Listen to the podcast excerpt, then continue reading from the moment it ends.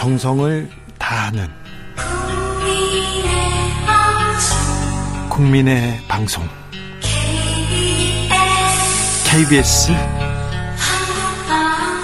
주진우 라이브 그냥 그렇다고요. 뉴스를 향한 진지한 고민 기자들의 수다.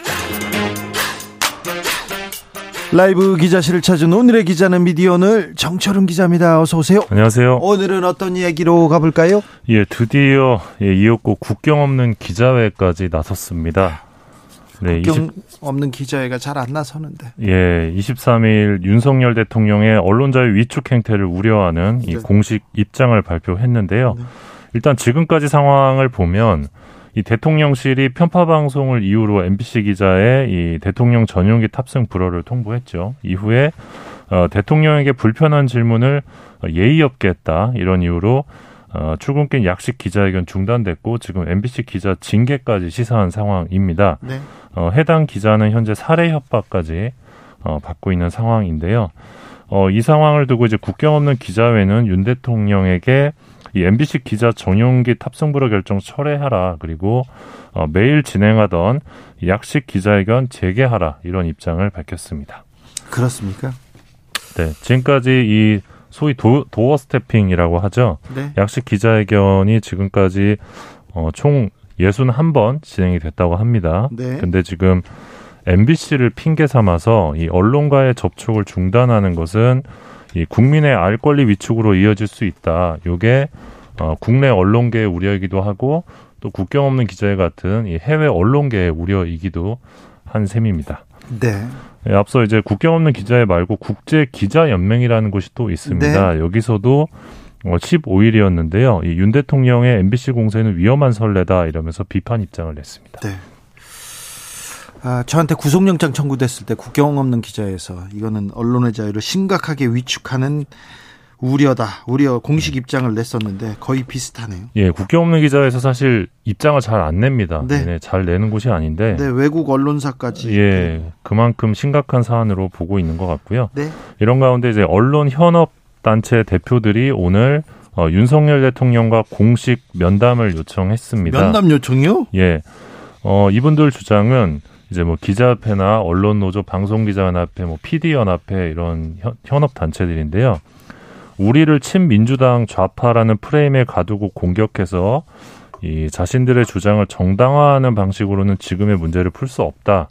이렇게 현업 단체 대표들이 주장을 하면서 음 이, 이런 상황이면 네, 이런 상황이면 내년에 이 국경 없는 기자회 언론자유 주스가 발표가 될 텐데 한국이 역대 최저 기록을 세울 수 있다 이러면서 만나야 된다. 네. 대통령에게 요청을 했습니다. 기자협회, 언론노제 그런 사람들이요. 제가 생각하기에는 그렇게 뭐 진보적인 사람들도 아니고요. 좌파는 더더욱 아닙니다.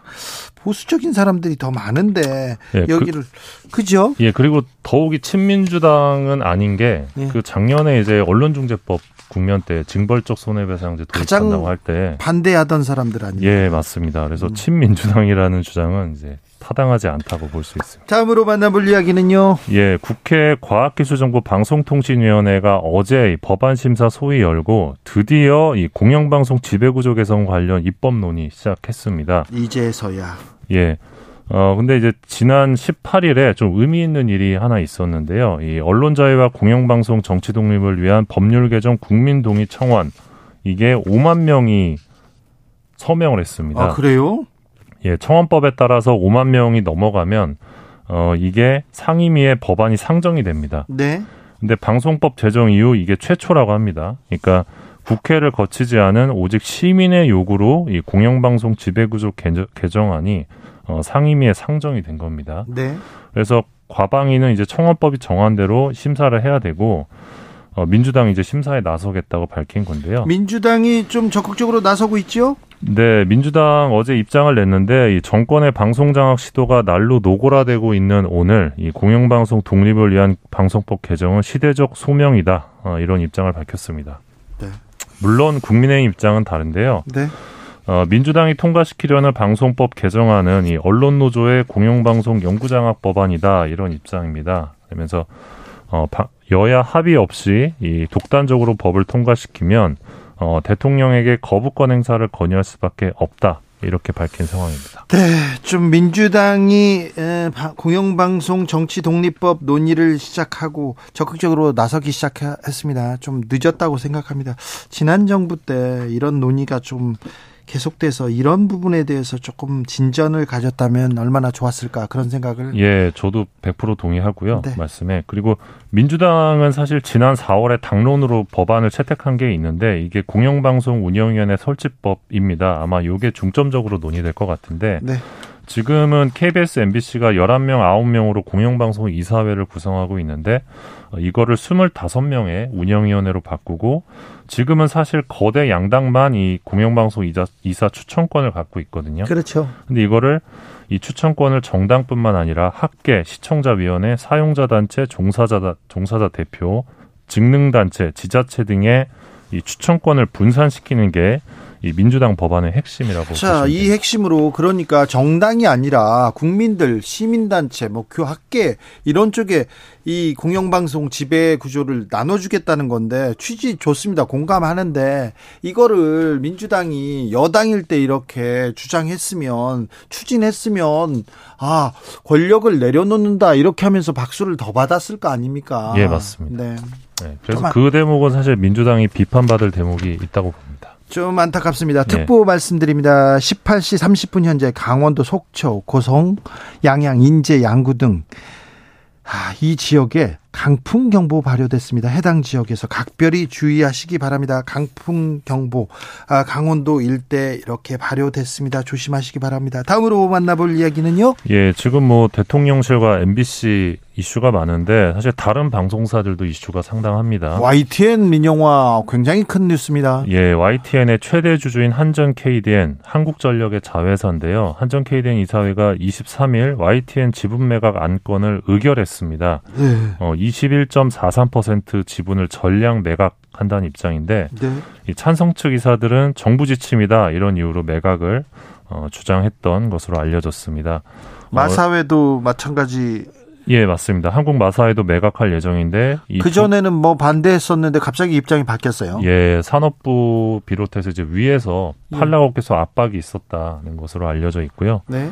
그러니까 정부 차원의 압박이 있었다는 거죠. 이 네. 부분과 관련해서 전국 언론 노동조와 YTN 지부는 이 강압에 의한 졸속 매각이다 이런 비판을 하면서 윤석열 정권이 YTN 매각을 밀어붙이는 진짜 의도는 언론 장악이다 이렇게 규탄하고 나섰습니다. 어, 그러면서 지분 매각을 강요한 이 정부는 직권남용 혐의에서 자유로울 수 없다고 주장을 하고 있는데요. 어, 결국 정부 여당이 원하는 게 뭐냐 그러면 네. 결국 사장의 거치가 아니냐 이런 해석도 나오고 있습니다. 사장. 지금 YTN 사장이 이제 문재인 우장균. 정부 때 예, 네. 예, 임명됐던 우장균 사장인데요. 네. 예, YTN도 앞으로 상당히 좀 예, 논란이 많을 것으로 보입니다. 난항이 계속될 것으로 보입니다. 그리고 아, 이 민영화를 YTN을 민영화 시키는데 아, 민영화의 주체로 지금 한국경제신문 계속 얘기 나오는데 예. 정경련의 음, 영향권에 있는 그런 신문이지 않습니까? 그래서 예. 굉장히 국정농단 때 주역으로 이렇게 비판받았고 윤석열 어, 검사로부터 수사를 받았어요. 한동훈 검사로부터. 그런데 그쪽으로 국정농단의 주역이 또 YTN 이 하, 뉴스의 거모 가장 큰 회사를 이렇게 가져간다. 여기에 대해서 국민들은 어떻게 생각할지 저희 귀치가 주목됩니다. 중요한 문제여서 저희가 계속 들여다보겠습니다. 네. 마지막으로 만나볼 이야기는요? 예, TBS도 지금 풍전 등화인데요. 네. 어, 22일 서울시의회 문화체육관광위원회가 올해 출연금보다 88억 원 삭감된 서울시 미디어대전 TBS 출연 동의안을 가결했습니다. 네. 올해 출연금이 320억 원대였는데 무려 27.4%가 줄어든 금액입니다. 어, 다음 달 본회, 본회의에서 이 안건이 최종 확정이 되는데 지금 오세훈 시장 취임 이후에 이 TBS 출연금이 계속 삭감이 되고 있습니다. 2021년에도 전년 대비 55억 원이 삭감이 됐고 요번에는 88억이 삭감이 된 건데 아시겠지만 이 70% 정도의 예산을 지금 서울시에 의존하고 있는 TBS 입장에서는 뭐 이거는 사실상 사망 선고다. 직원들 그렇죠. 월급은 줄 수 있을지 걱정합니다. 프로그램을 만드는 거는 고사하고요. 지금 그래서 거의 모든 프로그램이 사라지고요. 어, 아나운서들이 음악만 트는데 작가들도 구하지 못하는 형편인데 방송국 아예 문 닫아라 이런 얘기라고 TBS 구성원들은 얘기합니다. 예, 맞습니다. 그 앞서 서울시 의회에서는 또 TBS의 출연금 지원을 아예 없애버리는 조례안도 통과시킨 바가 있는데요. 네. TBS가 법상 상업 광고도 못하기 때문에 말씀하신 것처럼 상당히 어려운 상황이고 상업 광고 못해요. 광고를 못하게 돼 있어요. 예, 그래서 근데 아까 말한 이 폐지 조례안은 2024년 1월부터 시작하기 때문에 뭐 1년 정도 남아 있긴 합니다만 또 출연금이 이만큼 깎였기 때문에 사실상 네. 운영이 어렵다. 근데 이게 어떤 정치적인 목적에 의해서 이루어지고 있다라는 네. 우려가 많기 때문에 내년 사실상 내년부터는 1월 1일부터는 어 직원들은 임금을 걱정할 그런 상황에 있습니다. 이거는 예. 어떤 프로 특정 프로그램 밉다고 그 방송국을 지금 말려 죽이려는 거 아니냐. 이거는 언론 탄압이다. 이렇게 언론 단체에서는 계속 반대의 목소리 내고 있는데요. 아 윤석열 정부 들어서 언론계 심상치 않습니다. 이명박 정부 초기를 보는 것 같아서 굉장히 우려됩니다. 예, 맞습니다. 너무 우려가 되는데요. 어, 시민들의 관심이 높고 비판이 많아야 견제가 되지 않을까 생각하고 있습니다. 네. 기자들의 수다 탐구하는 기자 미디어널 정철훈 기자와 함께했습니다. 감사합니다. 고맙습니다. 교통정보센터 다녀오겠습니다. 정현정 씨.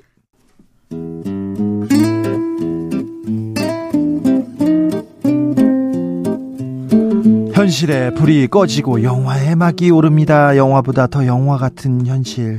시작합니다. 라이너의 시사회. 영화 전문 유튜버 라이너 어서 오세요. 네, 안녕하세요. 오늘은 어떤 이야기 해볼까요? 네, 본격적으로 월드컵 경기들이 시작됐습니다. 아유, 저는요 하루하루가 가는 게 너무 가슴이 아파요. 아. 월드컵이 하루하루씩 이렇게 사라질 때마다 아우 진짜 그 애인이 떠나는 것 같은 그런 느낌이 네. 벌써부터 들어요. 아주 아주 좋아 죽겠습니다.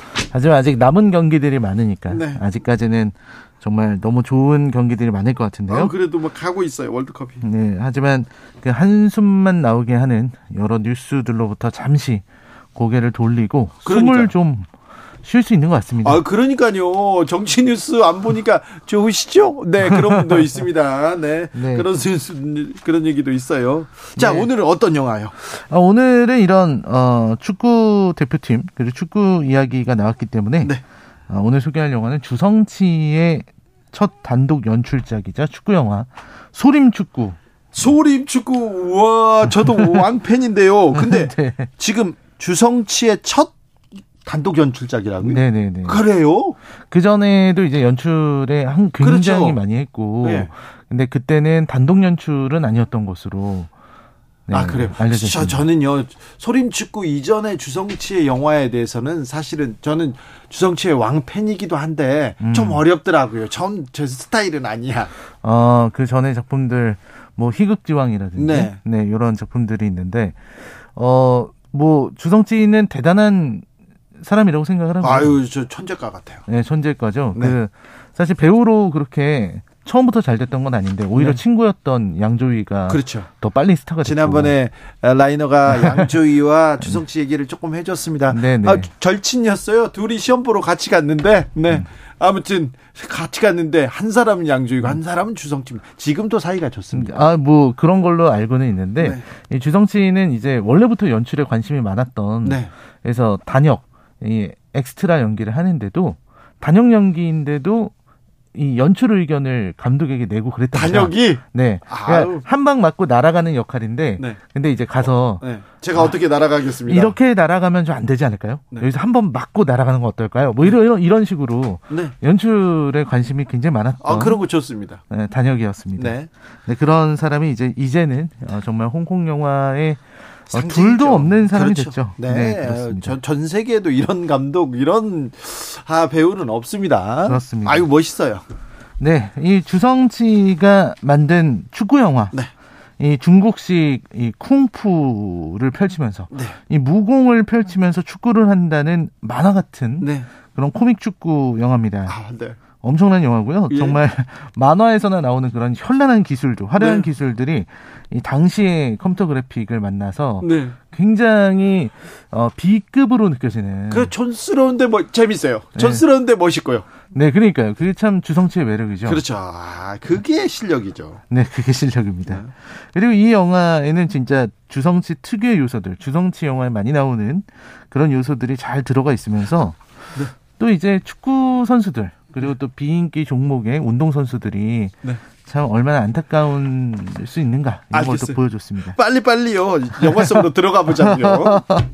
네, 어, 이 영화는 그 오맹달. 오맹달. 네.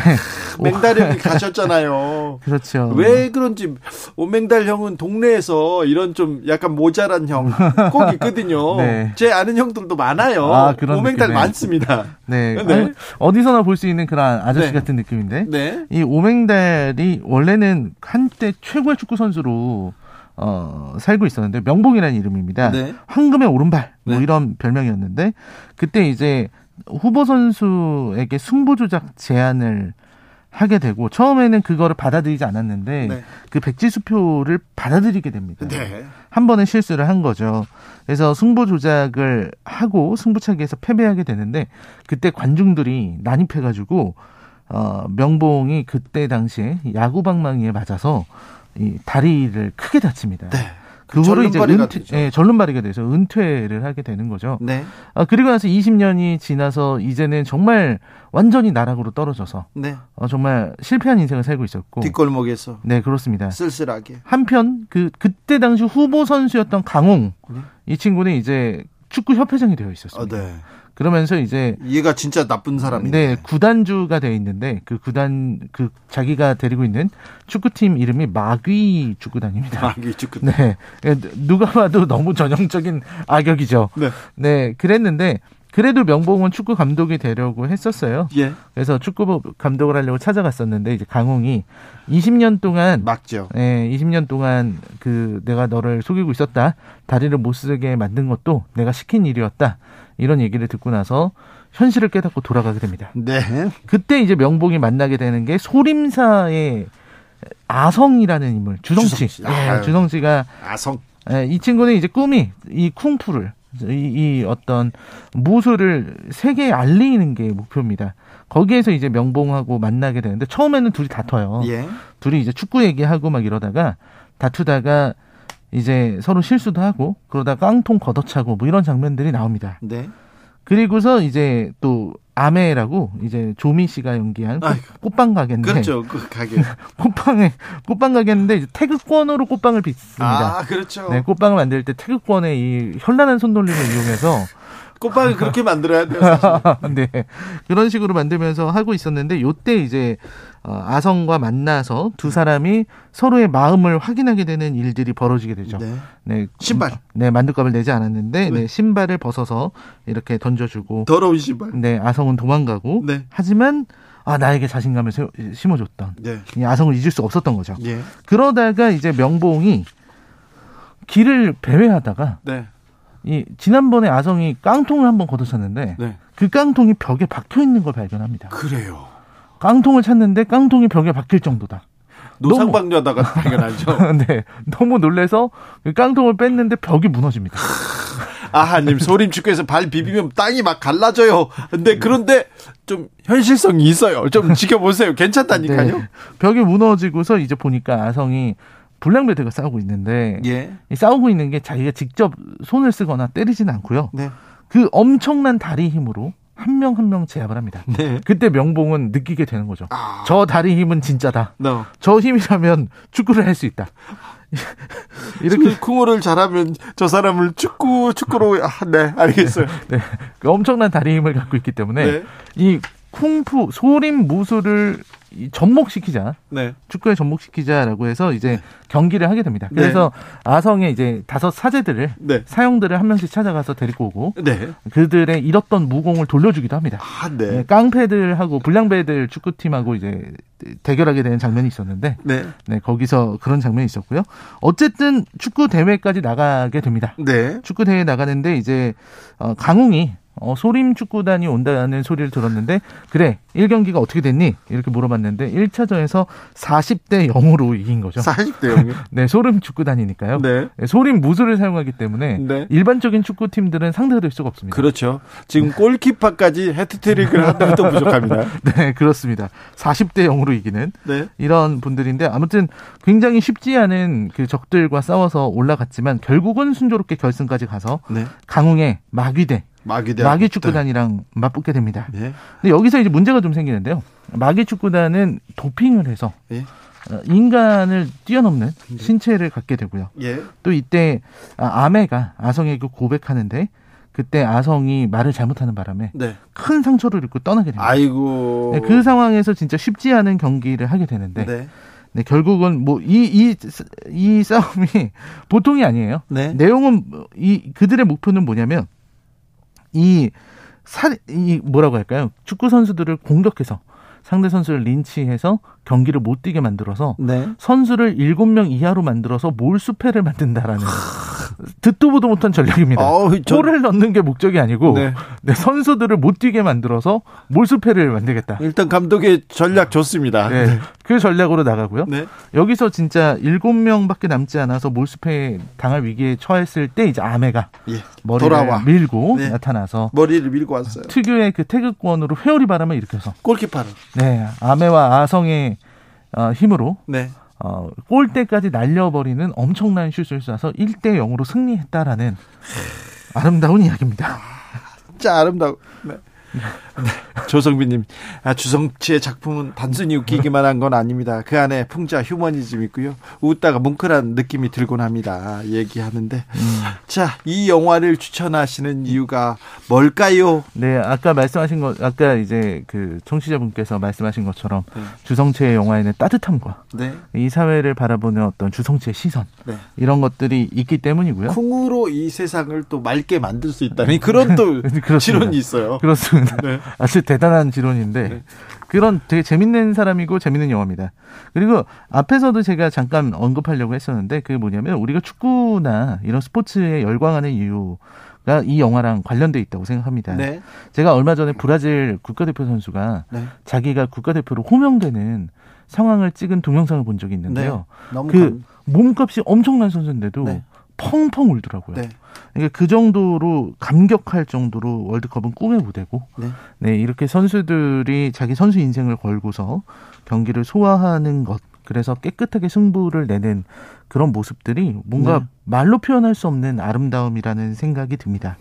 그래서 월드컵처럼 깨끗 월드컵이 깨끗해야 되고 승부에 아무것도 감이 안 되고 정치라든지 인종이라든지 사상 같은 거 없이 그냥 한 사람의 축구 선수로 서로를 대하는 그런 아름다운 월드컵으로 계속 끝나기만을 바라는 마음입니다. 네. 월드컵 축제입니다. 그냥 있는 그대로 우리가 즐기면 됩니다. 축구를 좋아하든 안 좋아하든 네, 이렇게 즐기면 됩니다. 왜 사람들이 이렇게 축구에 열광하지? 그걸 보는 것도 재밌어요. 그러니까 네. 여러분도 이 축제를 함께 즐길 수 있기를 바라겠습니다. 소림축구 가족들이 함께 보잖아요. 그럼 아주 좋습니다. 초등학생, 중학생, 대학생들도 좋아합니다. 네. 아, 시사회 오늘의 작품은 소림축구였습니다. 라이너 오늘도 감사했습니다. 네, 감사합니다. 영화에서 주성치가 이 노래를 불렀습니까? 네. 아, 그거까지는 기억을 못했는데 Mamas and Papas가 부른 California Dreamin' 들으면서 저는 여기서 인사드리겠습니다. 아, 저는 내일 오후 5시 5분에 주진우 라이브 스페셜로 돌아옵니다. 주말 잘 보내셔야 됩니다. 건강하셔야 됩니다. 지금까지 주진우였습니다.